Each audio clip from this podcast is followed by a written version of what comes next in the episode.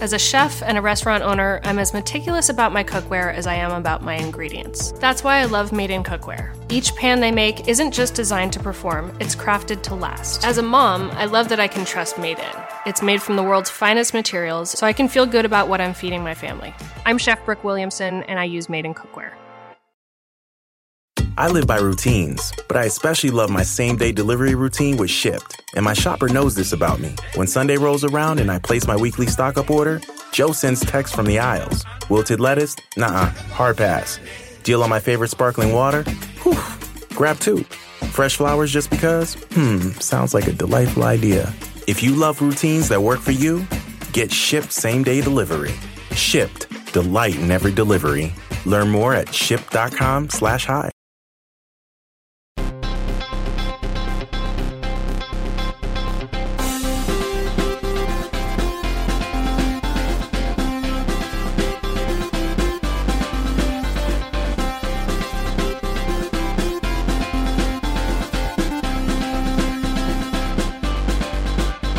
Welcome to Pod Save America. I'm Tommy Vitor. I am Addisu Demissie. Jon Favreau and Dan Pfeiffer, they're on vacation this week. So I invited two of the smartest people I know to join me on this episode. Addisu, you are co hosting. It is so great to see you. Uh, and later, Heather McGhee is going to join as our special guest. This is an honor. It truly is an honor. You guys have built something special here. I feel like I'm in the presence of greatness. Oh my Filling God, big shoes, all that stuff. I won't Oh gas you guys God. up or That John is- and Dan too. is- that is insulting to them. No, I'm just kidding. Uh, yeah, I'm saying this sincerely, Addisu. I could not be more excited to talk with you about Joe Manchin. I can't believe that was a sincere statement. So, listeners, you know, you guys uh, have heard Addisu on the show before. You know him, you love him. He ran Cory Booker's 2020 presidential campaign. He ran Governor Gavin Newsom's 2018 campaign. Worked for Clinton, Obama, John Kerry, LeBron James, like all the biggest candidates and organizations. He's a great guy uh, and currently the founding principal of 50 plus one strategy. So, we're going to cover a lot today. We're going to start with the news that broke last night that Joe Manchin apparently has agreed to a deal on legislation that would address climate change, reduce the price of prescription drugs, extend Obamacare subsidies, and reduce the deficit. I'm genuinely still in shock that I said that out loud. Um, Addisu, I, I skipped breakfast this morning because I'm going to be eating some some old takes. Yeah, exactly. Do Yeah. not do not find I hope there Lordy, I hope there are no tapes. Jesus Christ. because yeah, it is Yeah. uh it is a uh, little bit of whiplash. Yeah, you know, but you know what? That's that's Capitol Hill for you. That's it's the sausage right. making of uh of lawmaking sometimes. That's right. That's right. We're also going to talk about the midterms because they're fast approaching. Uh, focus on abortion rights, the controversy over Democrats interfering in these primaries. By the way, listeners, if you want to get involved in the midterms, you want to volunteer, you want to donate, go to votesaveamerica.com slash 100 days. Take the pledge. We will make it easy for you to get involved. We're actually seeing um, really excitingly high levels of signups. We're going to beat our 2018 number uh, by a lot. So that's cool. Lastly, Addisu and I are going to cover reports that the Justice Department is investigating Trump's actions as part of the January 6th probe and that Pence aides are cooperating uh, in this sort of sense that Trump's standing is waning. And then lastly, in the show, you'll hear Heather. Uh, she is the host of a fantastic new podcast called The Sum of Us, which you can find on Spotify. It is great. She wrote a book by the same name. We're going to talk about the pod, political movements, organizing, uh, and what she learned. So great stuff. So, real quick before we get to the news, uh, if you love great coffee and you want to get it at a discount and you want to buy uh, coffee that delivers a portion of the proceeds to an amazing organization called Register Her, which helps register women across the country. Go to crooked.com slash coffee. You'll get 25% off a subscription today. Also, we have an amazing new podcast out. It's called Another Russia. In 2015, Putin's number one public enemy and relentless critic, Boris Nemtsov, was shot and killed in front of the Kremlin. In Another Russia, you will hear from his daughter, journalist Zhanna Nemtsova, and co-host Ben Rhodes. I know that guy. You will hear them tell Boris Nemtsov's story and, and answer the question or explore the question: Is another Russia possible? Could another outcome have been possible? Listen to new episodes of Another Russia each Monday wherever you get your podcasts. Okay, Addisu. Again, whoever thought we get this fired up about the Inflation Reduction Act of 2022, There we go. but don't let that Let's that go, baby. don't let that name fool you. It does a lot of good stuff. Uh, this is the bill that Schumer and Manchin announced on Wednesday night. So here's the gist of it. Huge investment in climate change spending, $369 billion into energy security, climate provisions. The goal is reducing carbon emissions by an estimated 40% uh, from 20, 2005 levels by 2030. Medicare can, will be able to negotiate the cost of certain prescription drugs, which would save the government like $300 billion over a decade. It caps the cost of prescription drugs uh, to 2000 a year for a lot of seniors, extends Obamacare subsidies, and raises a ton of money by imposing a 15% minimum tax on big corporations, closes the carried interest loophole, and uh, uh, gives the IRS more resources so they can do their job. So I'll stop there. Addisu, I'm shocked. I am thrilled. What do you make of this bill? I know last night you were like texting all your climate, you know, expert friends and trying to figure this thing That's out. exactly what I was doing. Uh, you know, it, the the deal was announced, and suddenly you're like, "What's in it?" And you get the list, and you just read it. It took like a minute, um, which Yeah. you know is pretty impressive. It um, look, I think uh, first of all, I spike no footballs until the president signs it. Uh, Same, same, I'm sure we'll talk same. about that, right? Yes. Still has to pass the House, still has to actually pass the Senate, Yeah. um, uh, and obviously the president has to sign it. But it's historic. It actually is historic. It's something you know the prescription drug pieces of this bill alone is something that Democrats have been fighting for for decades. Um, Years, yeah. the you know climate provisions have been on again off again on again part of the bbb negotiations and what have you uh, you know it's certainly not everything uh, that anybody would have wanted but that's what that's what compromise is like we said before that's what legislating is. So i'm just honestly i'm still in awe. It's like i'm a little bit speechless. I i'm praying that it's going to happen. It's a monumental feat. It's a monumental feat to do this with a zero seat majority in the senate and Yeah. a you know four seat majority in the house if we get it done. But um but here we are you know? It Here we took, are. took a long time but uh but here we are Here we are. I mean, yeah, and look, we we will um, offer all the sufficient caveats later in the show. It is a um, a massive lesson in expectations management because you know this bill was like three trillion, four trillion at the beginning, and then it got whittled down, and was and then we thought it was nothing, and now we're all thrilled again at, at what seems like we'll get past. But you know, a lot of people, myself very much included, have been trying to figure out what the hell happened, what changed. Because the bill, you know, it's not as expansive as those early sketches of Build Back Better, but it's pretty similar to recent proposals that Manchin had rejected because he said, oh, this will lead to more inflation. So, based on some of the reporting we've seen so far, it sounds like this is what changed.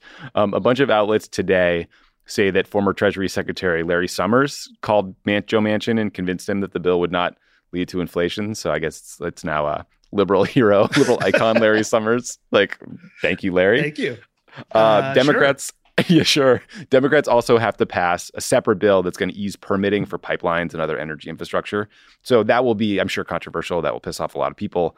But you know, the energy experts I see quoted say that short-term pain will be well worth the long-term impact of the climate pieces of the bill. And then finally, Mitch McConnell had threatened to tank something called the CHIPS Act if Democrats passed anything through reconciliation, which is how this Manchin bill would pass. The CHIPS Act is this massive China competitiveness bill that passed earlier this week.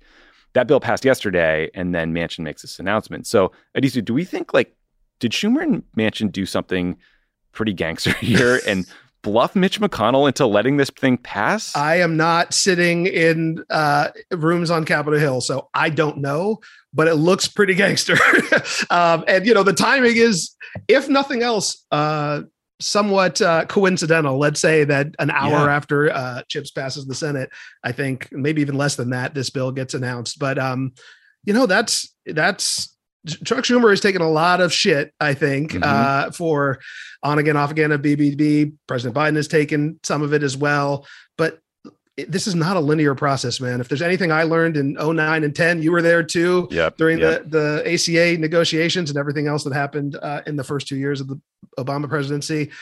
It, this is not linear. This is not something where it's like you start here and you yeah. you end it you end at point B. It is two steps forward, six steps back, uh, around in a circle, around the corner, and back again. And I think you know you got to give the the leader credit, and you got to give Manchin credit for Yes. even if he had some you know issues with the way it happened and he got pissed off at various times and i'm sure that the white house and all of us got pissed off as well like Mhm. came back to the table and did it and that is just the ugly reality of making laws and especially making laws when you have a zero seat majority in the in the senate That's exactly right. Yeah, a, a big bill like this is going to die a thousand deaths before it becomes law. Um, hopefully it becomes law. So yeah, look, hand up.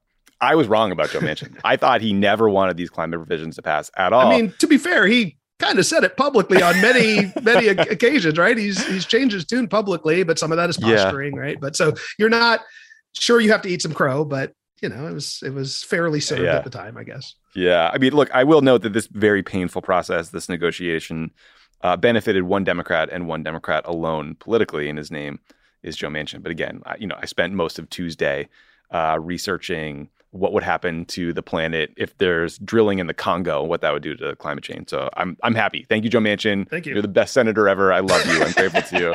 Okay. Clip and save that one uh, for for a future episode of Pod Save Oh America. shit! So before we get too excited, here's, let's throw some cold water on this whole thing and talk about all the ways that it could unravel. So, like you just mentioned, Manchin could change his mind. He, he's done that before. Um, the parliamentarian is back. The parliamentarian will need to review the bill, make sure a vote gets scheduled, make sure that it's kosher through that uh, through the that process. Um, and no Democrats can die between now and then. That's important. joking but not joking. I mean, yeah, fair. Yeah, yeah, you, that makes you think, doesn't it? Um, Kyrsten Sinema is not a yes yet, Yes. uh, and she is that is is the opposed to- biggest, I think, question mark still. Not a huge fan uh, of So- the tax measures, we don't think. Don't you think? I mean, look, she's opposed to the carried interest, closing the carried interest loophole in the past. That's a pay for that I think would get the government like $14 billion over the a decade. Um, don't you think she must be just under overwhelming political pressure to support this? I mean, Arizona is not West Virginia, Yeah, right? exactly. And uh, I think the answer is yes. Uh, and I think it's, you know, it's one thing when you've got Manchin, uh, you know, over here talking about inflation and the spending side, and you have Sinema on the other side talking about the revenue side. But when one of those legs of the stool is is cut out, suddenly Mhm. uh, it becomes a little harder to stand on an island. So my guess, and again, just a guess, is that th- there were conversations before the deal was announced with Senator Sinema's office, but we'll see. You know, the the again, I am not. I'm counting nothing, no Yeah, chickens, neither. right? And uh, until until it's public and until the vote is taken, um, all bets are off. But uh, but yeah, I think she's under tremendous pressure, and and you know she doesn't want to be the fi- the 51st vote against this thing. No no senator does. It was one thing to be 52. It's another Yes. thing to be 51. I mean, I'll never forget, you know, my couple years on Capitol Hill, you would see votes held open for hours and hours and hours because no one wanted to be the final vote passing something controversial or the final vote that killed something Yeah, controversial. And you're right, Manchin is no longer giving her any cover. We also need um, Democrats in the House to stick together and pass the CHIPS Act, the, the China competition bill, or things to get a little funky because Pelosi initially was planning to pass it with Democratic and Republican votes some liberals don't love the bill. They say it's corporate welfare, and I think there's a fair argument to be made there. But now Kevin McCarthy and the Republican leadership, uh, they're whipping Republicans to vote against the they bill. They are sh- throwing a hissy fit, is what they're doing. See, but- okay, so Addisu, imagine you're a moderate Republican. You probably said that this bill is important. You've you've talked about it. You know the importance of standing up to China. You're on the record, and then all of a sudden you vote against it because Democrats were mean and they passed a bill that cut prescription drug costs. Like that's the fight they want to pick. yeah it it's totally it's a tantrum. It really is. It's a tantrum. It's a political tantrum. And like you said i think this is one of those rare issues where you can have your cake and eat it too politically meaning you get the policy if if if and when the speaker can hold the uh you know the caucus together. This thing passes and uh and the president signs it and you get the politics which is every republican voting against something that is good politics, right? Uh, the, the China competitiveness pieces of it are great politics uh, looking ahead to the midterm. So it is, I don't know if this hissy fit is going to sustain through the vote. Maybe it is, but maybe it's posturing. But yeah, I'm bring it on is what I say. If this is what Yeah. they want to do, if they want to vote against uh, a China competitiveness bill three months before an election because they're mad about Chuck Schumer outmaneuvering them, like be my guest. Sure, sure. Yeah. Look, I, I will say something stupid is in the water over there on the Republican side because a bunch of Republicans. Donald Trump. that is very true. Yeah. But a bunch of Republicans just voted against a bill that would help millions of veterans exposed to toxic burn pits while serving in Iraq and Afghanistan. They just switched their votes. This thing passed 84 14 in June, and then 25 Republicans switched their votes to go vote against it. It's nuts. So, Addisu, like well before this Manchin news, you and I were talking about how there have been some more like hopeful signs out there for Democrats and how we might fare in the midterms. Um, a bunch of polls have found Democrats doing well in the generic congressional ballot. There was a poll this morning, USA Today Suffolk, that has Democrats leading 44 40 on the generic ballot. Uh, Democrats are understandably furious and fired up about the Supreme Court overturning Roe versus Wade. Vice President Kamala Harris is out on the road meeting with governors, state legislators, candidates, and like pressing the case about Republican extremism. So, you know, look, again, we don't do predictions on the show because we suck at it, but, Yeah. and we don't want to sound too hopeful, right? Because Yeah. there's still inflation and, you know, GDP came in this morning and shrank in the second quarter. We might be in a recession. But what, what do you think? What do you think's happening here? Like, why are these generic numbers going up in your mind?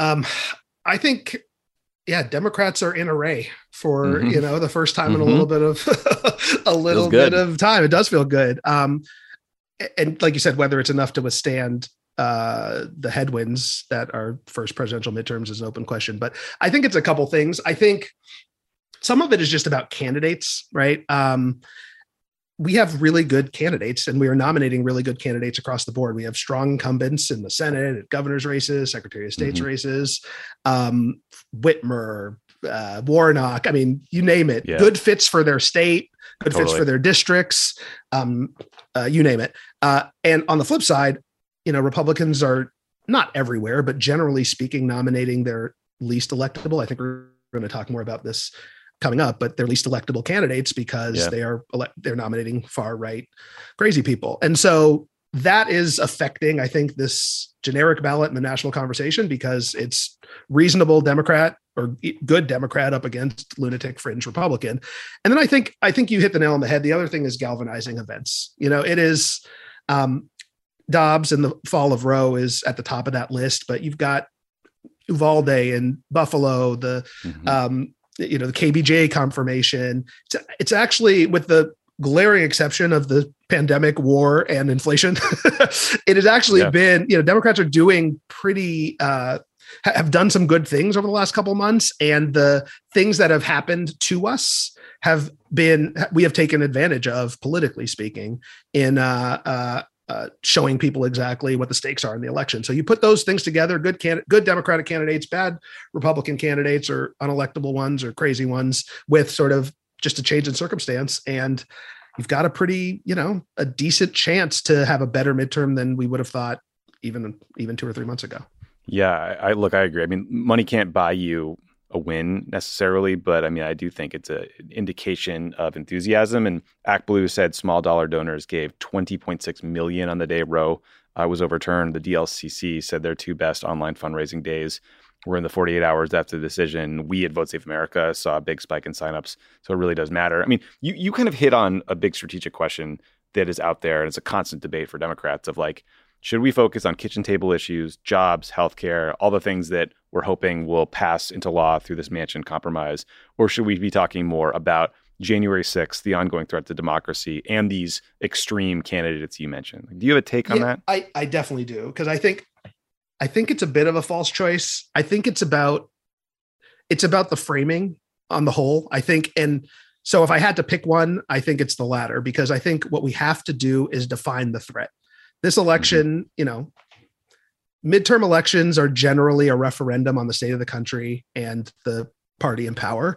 And the more we can do to turn this into a choice election, the better.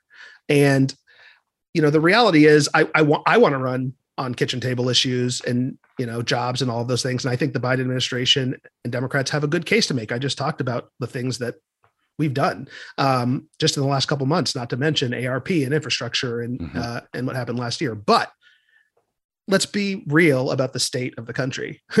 Gas is 450 a gallon, milk is three dollars a gallon. People are getting COVID again. There's a there's a hot land war in Europe. Like Yeah. voters are just not going to believe that things are good because they're they're not, even though Yeah, we're the bro- making them better. Um, track's pretty high at the moment. yeah, it just is, right? And so live in the world as it is. And so you have to meet the voters where they are. And that means you got to define the threat, define the enemy. Um, and so whether that's about January 6th or about, you know, you've you've seen the work that's being done out there to frame MAGA Republicans. I think it's very good.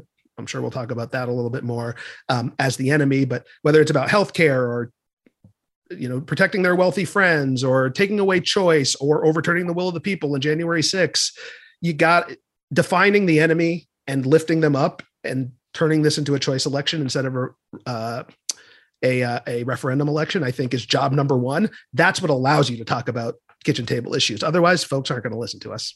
Yeah, it's they'll tune you out. I mean, so Dan isn't here today, which is tough for me because I like to take things he says on the Thursday pod and then steal them and uh, pass them off as my own ideas. But you know, you you mentioned that you're a, you're a reader of Dan's Substack message box, um, and in that Substack, Dan pitched the idea of Democrats running on the American Freedom Agenda, which is basically like okay, let's say you take a bunch of economic proposals that give you financial freedom, like a $15 minimum wage, the child tax credit, et cetera. You have a bunch of personal freedoms like abortion rights, marriage equality, gun safety laws, and then democratic freedoms like voting rights ending dark money in politics, ethics reform. You like that pitch? You like that framing? Yeah. You, you, you're a subscriber. I am. I am. Uh, you should read message message box. Uh, maybe that'll, maybe that'll get me invited back uh, when Dan gets off vacation. But no, I love it. I love it for a lot of reasons. Um, and I'm glad Dan and I know there are folks like Way to Win and Anat Shenker-Osorio who on Twitter and others who are who've done a lot of work pushing this freedom frame, which I think I think it works. I think it works for I think it works for a lot of reasons. So first off, I know it works with voters. I've seen hmm. polling and, and data that that suggests that this is actually something that moves voters um, in sort of a Moby suasion way, right? Both mobilization and persuasion. Ooh, Moby suasion. Moby like suasion. You like that? Yeah. That um, is good. That is, that is pretty good. Shout out to Anat. That's hers, not mine. Um, second, I think it co-opts a GOP frame, which I always love doing. Um, you know, freedom is generally seen as a Republican issue, but it shouldn't be, right? Right. Um, it's invading Iraq. It's yeah, exactly, exactly. And I think we can actually co-opt it. Maybe if I have a little tweak to Dan's message, it's about freedoms, right? The the our freedoms are under attack, the freedom to and the freedom from. But um, but it's but I like the idea of co-opting a GOP message and not just have it be about you know liberty, being able to do whatever the hell you want, whenever the hell you want with your AK um, 47. The third I think is actually really important is in this window that we're in right now, post Dobbs um, and post Roe, it's it feels uh, salient, right? Like we're in a yeah, persuasion really window about yeah. freedom, right? Freedoms are under attack, and we have a very yeah. specific example of that. That is mobilizing, as you said before, our base and also persuadable voters to be like, wait a second, what what's on the ballot this fall? Um, but maybe most importantly, the freedom agenda or however freedoms agenda, however we want to talk about it, it it can fit into anything, right? You can talk about freedom from, you can talk about freedom to, you can talk about the economy to your earlier question, you can talk about freedom from gun violence, freedom to vote, freedom to choose, freedom to marry. It it's universal. It can be used by progressives and moderates alike. It can, you know, it can push us to talk about what we're for and what we're against. And that that's what a message is. Like you want the flexibility to have everybody in your big tent use it, use it for their purposes, but something that appeals broadly. So I'm in. If it's if it's not right. clear, I think there's something to be done there. I, I, like it. We're all in on Dan. Um, we're all in on message box. So put Dan last... in charge of uh, democratic messaging. And uh... honestly, look, don't tell him I said this. We gotta we gotta fire him from this podcast so he goes and works on campaigns. Yeah, okay. He's he's the smartest person I know on this stuff. So last midterm issue, like we we talked on this pod a couple times about the consternation over the Democratic Party boosting the more extreme candidates in Republican primaries in the hopes of running against them. Um, I would say the controversy, the anger was measured until this week when it was reported that the DCCC spent a bunch of money boosting a far right Trump loving candidate named John Gibbs, who's running against a Republican incumbent in Michigan, Michigan's third congressional district named Peter Meijer.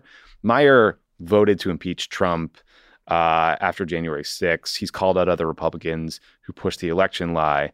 And people are saying, you know, hey, DCCC, you are saying there's this massive threat to democracy, that there's this crisis, and you're boosting this Looney Tunes guy who might get elected who was tweeting John Podesta had taken part in oh, a God. satanic ritual of, you know, yeah. previously. What, what, do you I, think here about this controversy and this I'm curious what you think because look, I'm a practitioner of politics, so like I get the strategy. I'm sure everybody here does too, right? You you're making it more likely for you to win in the general. And I think the folks at the D Trip or the DGA or wherever the camp- campaigns themselves who are looking at data, I am certain they have data that shows that John Gibbs is a weaker opponent than Peter Meijer in November. But weaker doesn't mean can't win, right? And that right. is the that's where the consternation is. And so, you know, I, I'm not clutching my pearls about it personally frankly mm-hmm. i ran this strategy in 2018 oh, yeah, for really? newsom right like uh, yeah. trump trump uh, uh, endorsed one of our republican opponents california has a top two primary where you could have two democrats move or or whoever, top two, whatever the party. And uh, when Trump endorsed one of our opponents, we started attacking that opponent for having Trump's mm-hmm. endorsement, mm-hmm. which happened to elevate him into second. We beat his ass in, in November. So, sure uh, but California is not Western Michigan, right? And so I don't know. I'm curious what you think because I'm I'm I don't clutch my pearls about it because ultimately if we if it works, it is maybe in some of these districts the only way we're going to win these districts in this kind of environment. But it's a high risk, high reward thing. And yeah. are people willing to risk having John Gibbs in Congress? I get why you might not want to do that. Yeah, I get, I get why you might not want to do that too. I, am kind of with you in that, like, to me, it's case by case. I was not too worried about, you know, Larry Hogan's handpicked successor in Maryland losing that primary uh, to a kookier opponent that the Democrats think we can beat. Because as Larry Hogan himself said, governor, uh, the Republican governor of Maryland was like, well, this campaign is now over, which is, you know, it's yeah. nice to hear for us. I do worry a little bit in a more swingy district yeah. like Michigan's third. I also do worry about the broader message and the hypocrisy yeah that you could take away from boosting someone like John Gibbs, as we are, I think, sincerely talking about this massive threat to democracy. Yeah. And Peter Meijer has tried to do the right thing. Yeah. Um, and that is hard for me emotionally, intellectually to kind of wrap my head around. But I actually agree with that last part that Peter Meijer, who I don't think should be a congressman, I want his Democratic opponent to beat him, whoever, if he wins the primary next week. But mm-hmm as Republicans go, there are other Republicans who are way worse on issues For of democracy sure. and these these For issues, sure. right? And so, um, you know, maybe in open seats or in places where you have a, a, a a less palatable Republican, it feels like a more palatable strategy. But that's not politics, man. Politics ain't beanbag. And yeah. if you know, if we want a Democrat to win that seat, yeah, yeah, you play to win the game, as uh, that's right. as Herm Edwards once said.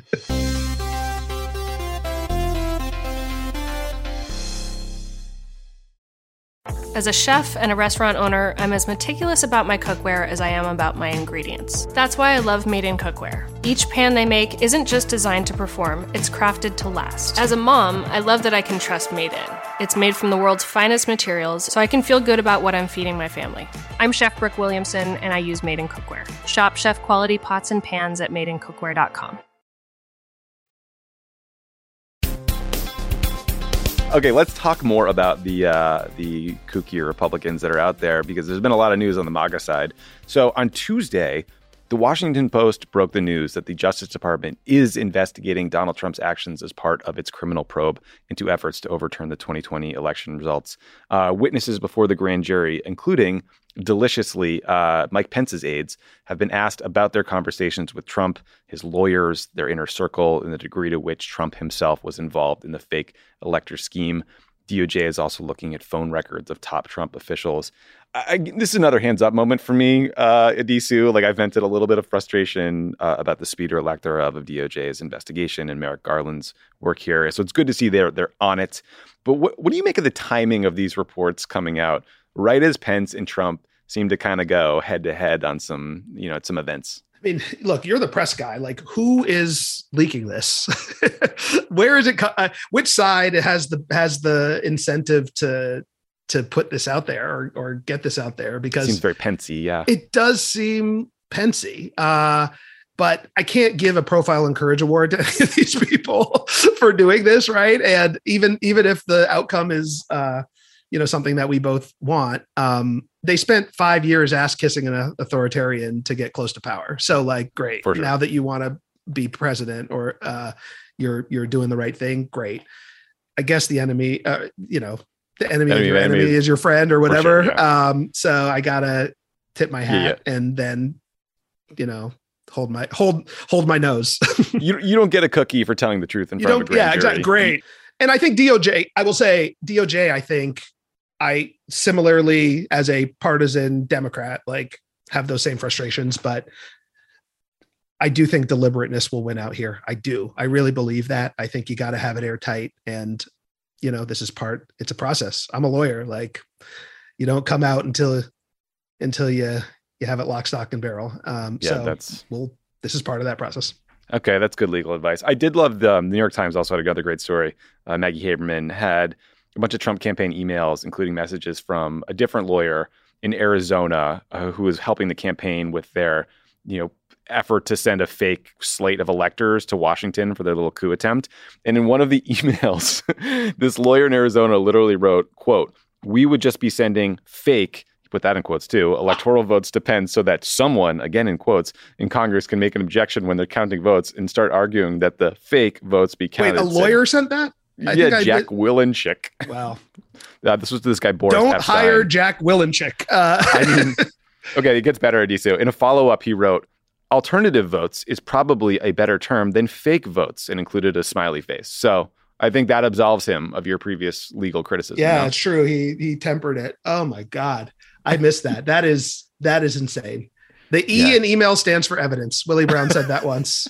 Uh, like, what are you doing, man? These folks are the Keystone Cops, if there ever was one. Um, truly, truly. Boris Epshteyn, the guy who got the email, is uh, uh, Steve Bannon's marble mouth podcast co-host. So he's quite a goober. A um, but so these like you know back to this Pence Trump thing. Like, I have been surprised at how fast the rhetoric has dialed up.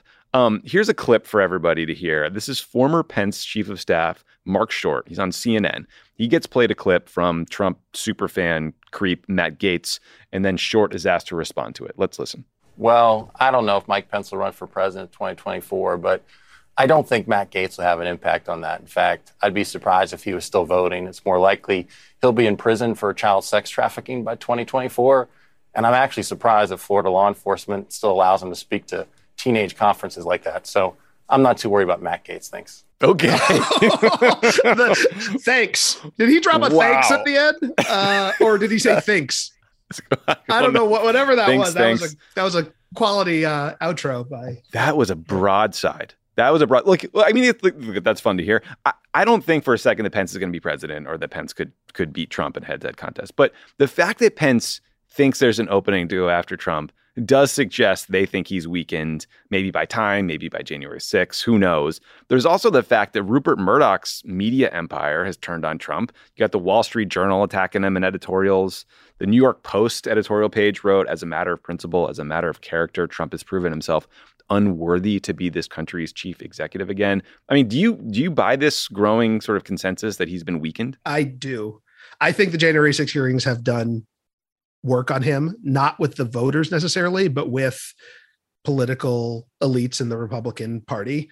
Um, you know, I think January 6th itself did at the time. Yeah, uh, you know, not Kevin McCarthy or people who are sycophants who just want to be close to power and have no moral compass whatsoever. Not that Rupert Murdoch, Murdoch does either, but um, but yeah, I think I think things have changed, um, and I think, but I think there is a divide between the voters and the the you know the elites, as I said, the folks who are um, uh, the donors, the the chattering class, et cetera. The the voters, I think, are still with him, the the base mm-hmm. of the Republican Party, right? But the donors and the and uh, and the elites realize that he is weak with basically everybody else. Not basically everybody else. He is weak with everybody else. For he sure. is weak with yeah. he, you know.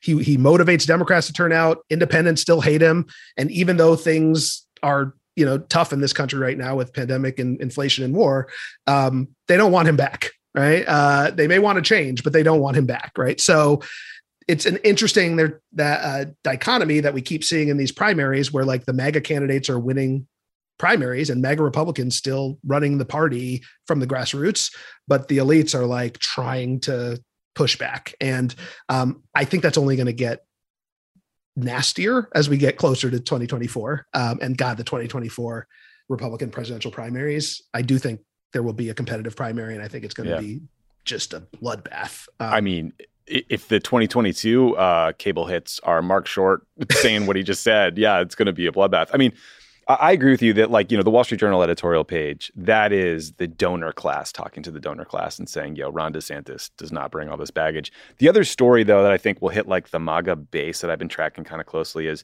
the, the families of the victims of the 9 11 attacks are furious at Trump because his Bedminster course is hosting the Saudi owned Live Golf Tour oh, yeah. this weekend. And they like he's getting a huge bag for this thing, like probably, you know, tens, if not hundreds of millions of dollars in Trump's pocket from the Saudis. But, you know, these 9 11 families, they're furious. They released a TV ad attacking Trump and the players. Um, and I think, like, I just think this is a tough one for Trump because this is his city. You know, the New Yorkers, this is his hometown. And the people this will piss off are like NYPD, Yeah. you know, New York firefighters, Staten Island, like you know, yeah, Staten Island people, absolutely. No, so yeah, I agree. I think the the one of the biggest myths of politics of the last five years is that Trump is Teflon. He's not Teflon. He's Teflon with base MAGA Republican voters, which is Right. not even close to a majority of voters in this country, um, and pro- probably a majority of Republicans, but not not even an overwhelming majority of Republicans. Right. So there is he is. Uh, it's not that the emperor has no clothes, but uh, he has a lot fewer clothes than than people make it out to be. And one of his biggest strengths, honestly, is they can get people like us and Maggie and everybody else to keep talking about him, even as his power wanes, which I think it is. For sure. That one other weird story. The emperor might be kind of a wimp. So Trump's son-in-law slash former top advisor Jared Kushner has a book coming out. It's leaking. The Washington Post got a copy, and Jared in this book goes hard at the former White House chief of staff John Kelly, um, and even says that after a contentious Oval Office meeting, Kelly like storms out of the Oval and is walking down the hallway, and Ivanka Trump says hi to him, and he shoves her out of the way, like hip checks her. I don't know. I, I imagine it her like bouncing off the wall. According to this book, Trump does nothing about this. Like uh, your chief of staff Assaults your shoves daughter. your daughter in the office, and you do nothing. You confirm it in a book three years later. Like that's your tough guy president. Yeah, I, I mean, they're serial liars, first of all. So, like, Yeah, I, who don't you think it- believe here? I don't think it happened. That's not a defense of John Kelly or anything. It's just that it's like I would call it a Bravo reality show, but that's like a insult to Bravo. Sorry, Bravo, don't sue me for uh, defamation. But th- what the Trump orbit, Jared Kushner included, is good at is manufacturing drama for clicks and sales, and not even good at sales because like these books Yeah. aren't selling very well. But no, they are not. but this is this is straight out of the Trump playbook, which is say something uh, inflammatory to get attention. Um, and I just don't buy it. uh, If I'm being honest, I'm take. Let's just say I'm taking it with a shaker of salt. Uh, yeah, that, that had happened. I mean, uh, the leakiest White House in history, the sort of juiciest story you could imagine, and this just comes out now. That that does seem Come sort on. of hard to believe. Um, last thing along these lines. So the, the Politico reported out that there's a big fight between these former Trump aides who landed at competing think tanks uh, that are supposed to be like the government in waiting for the MAGA types. One is called the America First Policy Institute, or AFPI. It's like Rick Perry, former Homeland Security Secretary, who uh, Ben Rhodes likes to call frat paddle Chad, which I love. Um, Lou Holtz, former Notre Dame coach Lou Holtz, is part of it for some reason. Is part I'm of a sure he's- is part of a policy effort. I'm sure he's cranking out white papers I- unlike uh, 100%. unlike the the nickel package or something. Um, but there's also like the Conservative Policy Institute, the Heritage Foundation. They all think they're the MAGA movement, and so Trump spoke at AFPI on Tuesday, but it was only it only came after Peter Navarro, that former trade advisor, batshit crazy guy, begged him not to and accused the think tank of plotting to a coup, a Trumpism without Trump coup.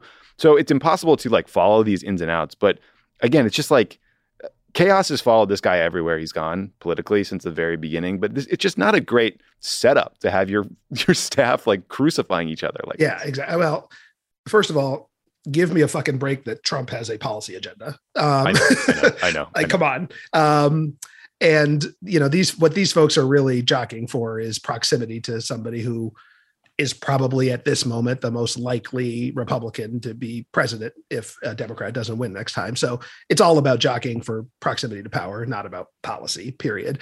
And so what they're what they're jockeying over is what is in my mind Trump's like core governing philosophy, which is the last person who got to talk to him wins. uh, you Yeah, know, wins right. his mind, wins the opinion, and um, and it's a mess, just like everything else. Just like his White House was a mess, just like his campaign was a mess, uh, uh, just like his administration was a mess. And so it's one of the reasons he should never be allowed anywhere close to anything resembling power uh, over policy in this country. Is because I mean, look, he's a wannabe authoritarian lunatic, but he also can't run like a dishwasher, let alone uh, Yeah. a country. Uh, and this is yet another yet another uh, uh, proof point of that. So his his aides tried to call it like uh, the State of the Union 5.0. I don't I, I don't know why they did the point oh. It's sort of a weird techie thing, but like to suggest that like this is what the speech he would have delivered. Here's a quick you know supercut of of some of the Trump message from this hefty policy speech, like the State of the Union. Millions of illegal aliens are stampeding across our wide open borders. Our streets are riddled with needles and soaked with the blood of innocent victims. Stabbings, rapes, murders, bloody turf wars rage without mercy. Sadists who prey on children, drugged out lunatics, roving mobs of thieves, and the dangerously deranged roam our streets with impunity.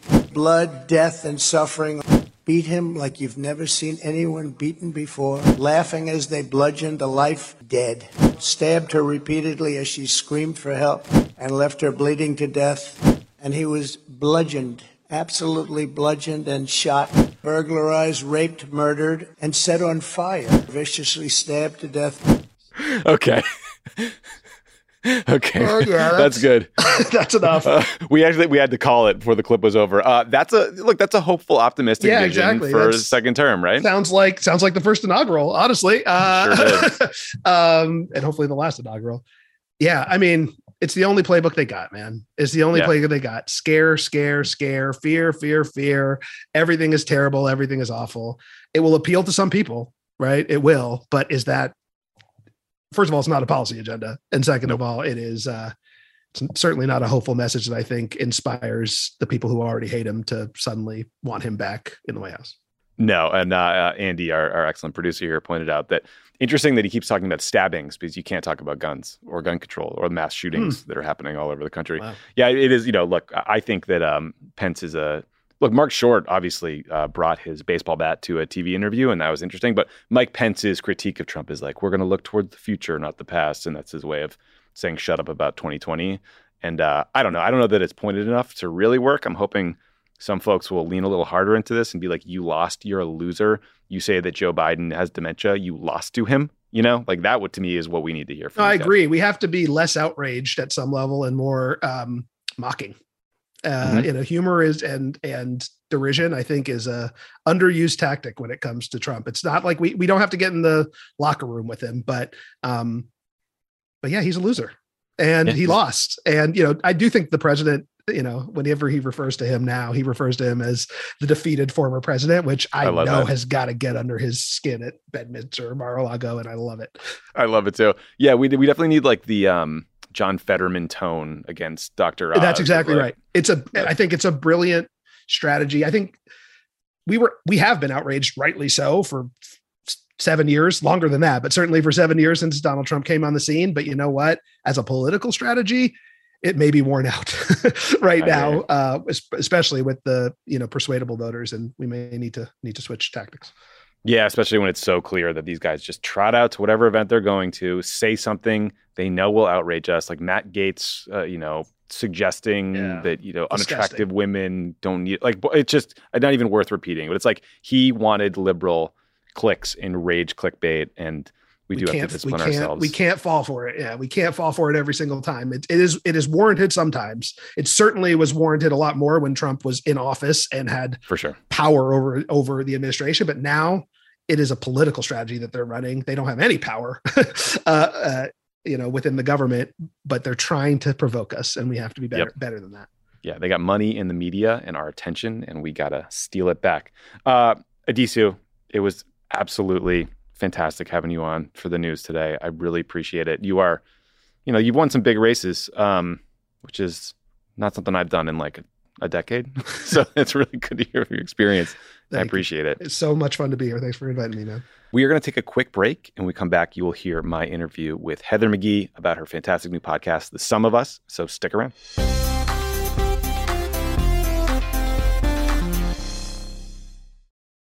As a chef and a restaurant owner, I'm as meticulous about my cookware as I am about my ingredients. That's why I love Made in Cookware. Each pan they make isn't just designed to perform, it's crafted to last. As a mom, I love that I can trust Made in. It's made from the world's finest materials, so I can feel good about what I'm feeding my family.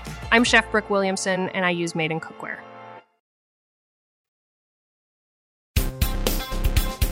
Heather McGhee is a, a policy expert and the host the fantastic new podcast, The Sum of Us, which is available on Spotify. You can also buy her book by the same name, The Sum of Us, anywhere books are sold. Heather, it's great to see you again. Great to see you too, Tommy. So we've known each other for for years, for decades, really. You've done all this uh, amazing policy development work in DC. You wrote this amazing book. Come on the show. You geeked out about it. You decided to get into the podcast game, and you were like, Higher Ground. I, I assume Obama and Springsteen are on episode three, which is not out yet. Is, is that what's going on here?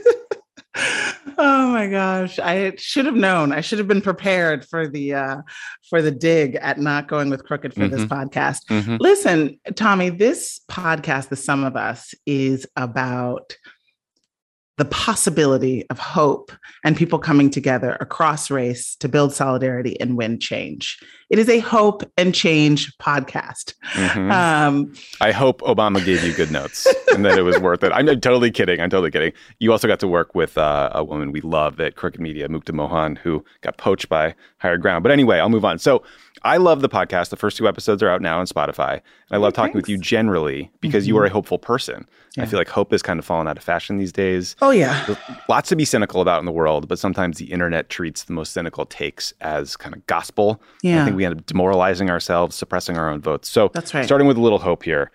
What did you make of this big announcement today that Manchin and Schumer have come together on a compromise bill. It does a lot on climate change, prescription drug costs, et cetera, et cetera. What do you make of this thing? Taxes. Yeah. I mean, listen, the conventional wisdom had been that this was dead, that the democracy of one of a senator in West Virginia had basically killed our hope at saving life as we know it on the planet. And, you know, although it's easy to feel like in a really distorted democracy, um, something like that can happen. There was always a part of me that said, like, no, that is not the way this story is going to end.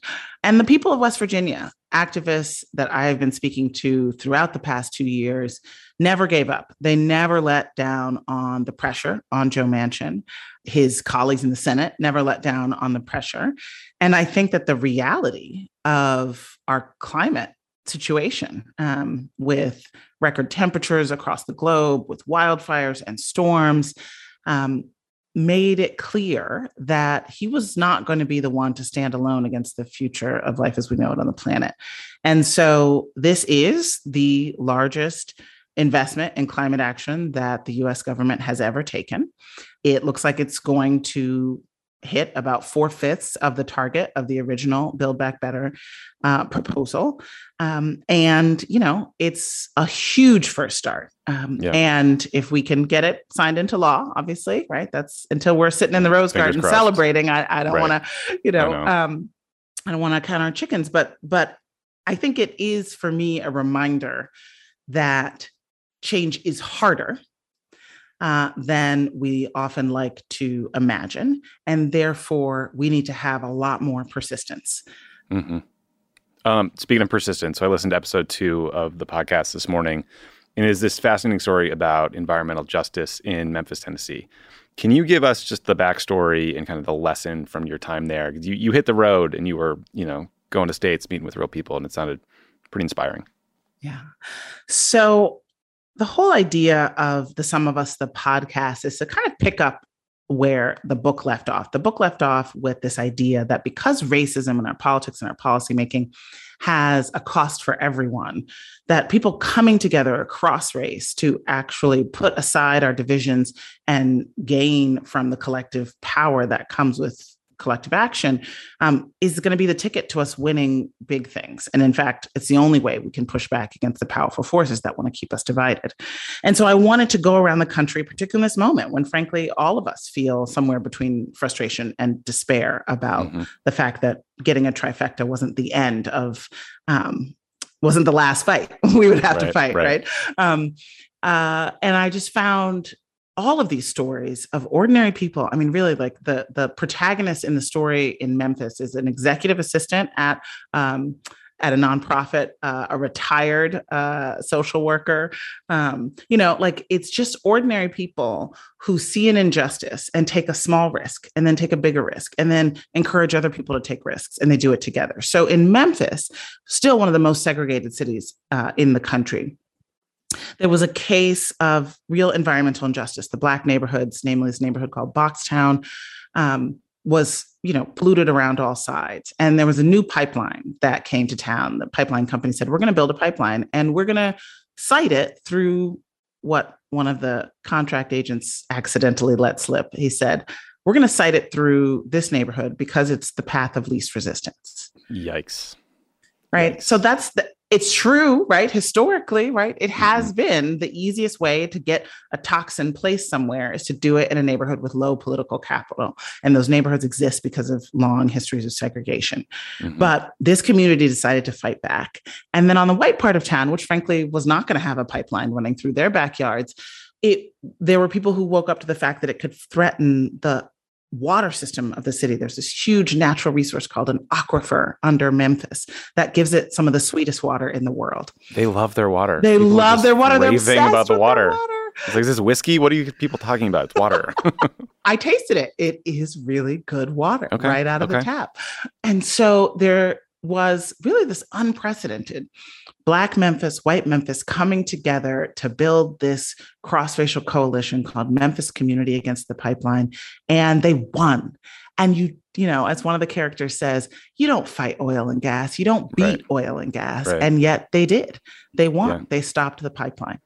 And I love how you, there's a young activist named Justin Pearson you spent a lot of time with. And it was fascinating to hear him talk about how his activism was inspired during you know the, the, mid of 2020 when the George Floyd protests were happening. It just shows how like these movements can become a spark that ignite in all these different places across the country. It's really inspiring to hear him talk. Yeah. Um, and look, a big lesson from your work, you know, the the podcast, the book, you know, a lot of the writing you've done, is that racism hurts everyone, right? Yeah. And an oil pipeline goes through a black community in Memphis, it could poison the well, literally, figuratively for for everyone in the city. And so the solution to stopping it is this multiracial coalition. And I thought it was just so poignant and fitting that you start the episode by talking about Dr. Martin Luther King yeah. because the last big movement he was leading was called the Poor People's Campaign, which was this effort to bring together a multiracial group of low-income people to pass uh, anti-poverty legislation. And then obviously he was murdered. Mm-hmm. I think it mm-hmm. just sort of spoke to the fact that racism is this individual you know evil uh, and, and, feeling people have, but also it can be a tool used by these powerful interests to preserve the status quo um, yeah. by dividing us. And it was just an amazing story. I thought. Oh, thank you. Yeah, I um Memphis is where Dr. King was assassinated. And so when I think of Memphis, that's what I think of. I think of of April 4th, the day he was taken from us. And um and it was amazing to hear um, you know, not all of it made it into the tape, right? Uh, but you know, here each of the characters reflect on where they were during the mm. sanitation worker strike, which was the final um, uh, sort of set of protests that Dr. Mm-hmm. King was there to participate in, um, and where those characters were when he died. And you know, the Poor People's Campaign to me is emblematic of the promise of American movement building throughout our history the elite has used racist beliefs, us versus them, zero sum scapegoating in order to convince white people that they have more in common with the wealthy class of mostly white folks than they do with other people uh, who are also struggling, who happen to be mm-hmm. people of color. That is a theme that is more prevalent now in our politics in the era of Trumpism and the swing of white working class voters away from the party of the New Deal um, than it has been in my lifetime. That is sort of, in my mind, the sort of single most defining feature of our politics today. And so throughout the podcast, as some of us I do go mostly actually to red and purple states and talk to people who are trying to cross those divides and trying to build a sense of collective action on the things that matter to everybody black white or brown clean water um, higher pay at, at low paid jobs um, better funded schools. Yeah. I mean i'm curious what you what you learned about what you think the most effective activism is or the most effective strategies because you know, there, there historically are a lot of groups that focus on one issue, and that's great, and they've done amazing work. But you also see this growing trend of making issues as broad and intersectional as possible. And so, you know, what that means is some people might say, well, like gun control is really a, a healthcare issue, or you know, like X ostensibly controversial social issue is actually about Y ostensibly controversial social issue. And you know, I often substantively agree, but I hmm. can't mm-hmm. decide if that is confusing framing if it is um, bringing groups together or has the potential of shrinking your possible base of support because you're mm-hmm. saying this thing is also that thing and you have to agree mm-hmm. with this and that to fight for this. I I, I hope I'm I'm not yeah. I'm not saying specifics. I don't no. want to like single out any yeah. movements, but I'm curious what your take is there. So my take is this. The single most powerful force in changing someone's consciousness is person to person relational organizing. Mm-hmm. And, you know, what I'm an example I'm thinking of right now is um, a woman named Bridget Hughes, who is in uh, an episode that's coming up, a Kansas City episode about uh, poverty work, about she's a fast food worker. Um, and she had the kind of like conservative white working class consciousness blaming, you know, immigrants for taking good jobs and thinking that black people were lazy and yet herself working for her lifetime in low paid minimum wage fast food work. And when she first got approached about the fight for 15 she was like there's no way they're ever going to pay people like me $15 an hour. And um, she's a character in the book and i went back to kansas city to spend more time uh, for the episode uh, in the podcast. And I really got to understand how it actually was seeing another worker from another fast food company, but across town, who was Black, take a risk because he had the same life as her, you know, mm-hmm. um, for all intents and purposes, the same economic struggles. And he took this risk to organize, and he was just as afraid as she was to go out on strike. And it was in seeing him do that that gave her courage. And I just really feel like, in some ways, activism about the things that really matter the most. Like there was nothing more important to her as a mom than being able to keep the lights on and put food on the table. Sure. And that's what really mattered. And sure once she was in the movement and organizing all the time and volunteering you know she could think about other issues but like you do have to actually get at for if you really want to organize not people who are have a lot of leisure time mm-hmm. um, but people who are really busy and struggling yeah Sure. Then you have to go at what is the source of the pain? What is the thing that can totally transform their lives if you fix it? And you don't do it online um, and you don't do it through politicians speaking. You really do it through one to one relational organizing and movement building. It's funny how that is still the most effective way, despite all the tools, despite yeah. all the promises of online this and digital that. Um, so I, I, teed you up at the beginning as a hopeful person. We're about 100 days out from the midterms. By the way, go to votesaveamerica.com slash 100 days if you want to get involved. Um, are you feeling hopeful about these midterms? What are you thinking? How are we going to do? Because you worked on a bunch of campaigns too. Yeah. So I'm feeling more hopeful than I was 30 days ago, 60 days ago, 90 days ago. I think that the more time passes, the better the polling's going to be, and the more likely it is that it's going to not be the kind of blowout that a lot of the indicators, you know, like inflation and top of the ticket um, or top of the party approval numbers would suggest. We can all prognosticate, but what it comes down to is are are we volunteering? Are we working as hard as we did in 2020? And it's right feels impossible to ask people and ourselves to do that again because it feels like we left it all out on the field. Um, but there's no reason that this radical fringe Republican Party should capture any form of governing power at the national level ever again in our mm-hmm. society, mm-hmm. um, except if we let them, basically. Yeah, no, I totally agree. I mean, I think the biggest the biggest challenge is not necessarily like inflation or Joe Biden's approval. It's like okay, so we hope that this huge bill will be passed in a couple in a week or two uh, by the Senate.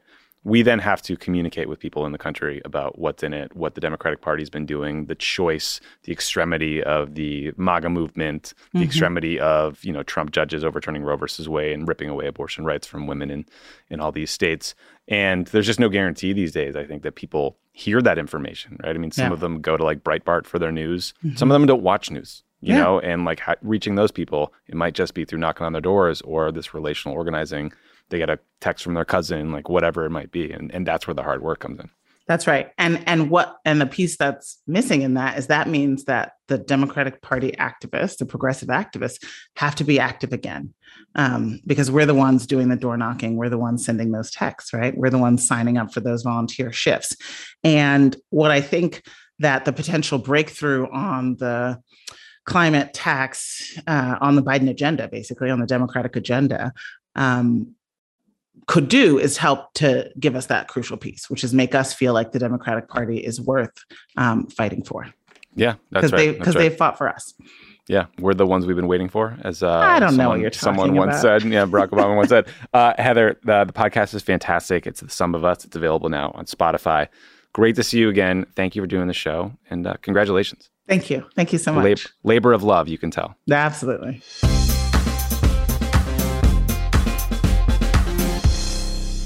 Thank you again, Heather McGhee, for joining the show. Uh, thank you, Addisu, who's still here. And sometimes we just leave little Easter eggs of, of bullshit in the outro. You know, it's yeah, here. Okay. Here's what topic.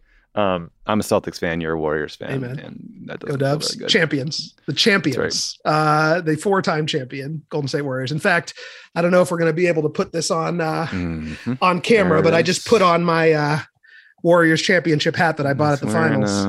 That's actually a you guys have cool gear too. That's one of the annoying things about it. It's like good color. It's a good logo. Have you been to the new stadium? I did. I went. So I got COVID uh, at the end of April during the playoffs, and I was be I, rightly I think was being pretty cautious with my young son, and uh, once I recovered from COVID, I was like, okay, I gotta take advantage of these antibodies. So I went to a couple Daddy's games in the playoffs. Yeah. So I did. uh, and then, by the way, I got COVID again a couple weeks ago. So oh no, stay masked. This BA five okay. is not taking any prisoners. Um, Shit. Uh, yeah, twice in the last couple months. But uh, but yes, I went to like three or four playoff games, and uh, it was awesome. It was awesome, honestly, to be back in the crowd with folks. I think we For all sure. missed that, but awesome to see my team win a championship again and beat yours, and to see wow. Draymond troll the shit out of the Celtics afterwards. He was he was very mean. Very, mean. very mean. No, DC tried to send me like a nice note checking in on other things in life, and I was like, before you say something about that series, I don't want to fucking hear it. uh, okay, well, that's a sufficiently painful outro. So thanks everyone for listening, and uh, we'll be back on Monday. Pod Save America is a Crooked Media production. The executive producer is Michael Martinez. Our senior producer is Andy Gardner Bernstein. Our producer is Haley Muse, and Olivia Martinez is our associate producer. It's mixed and edited by Andrew Chadwick. Kyle Seglin and Charlotte Landes sound engineer the show. Thanks to Tanya Somanader, Sandy Girard, Hallie Kiefer, Ari Schwartz, Andy Taft, and Justine Howe for production support. And to our digital team, Elijah Cone, Phoebe Bradford, Milo Kim, and Amelia Montooth. Our episodes are uploaded as videos at youtube.com slash crookedmedia. As a chef and a restaurant owner, I'm as meticulous about my cookware as I am about my ingredients. That's why I love Made in Cookware. Each pan they make isn't just designed to perform, it's crafted to last. As a mom, I love that I can trust Made in. It's made from the world's finest materials, so I can feel good about what I'm feeding my family. I'm Chef Brooke Williamson, and I use Made in Cookware.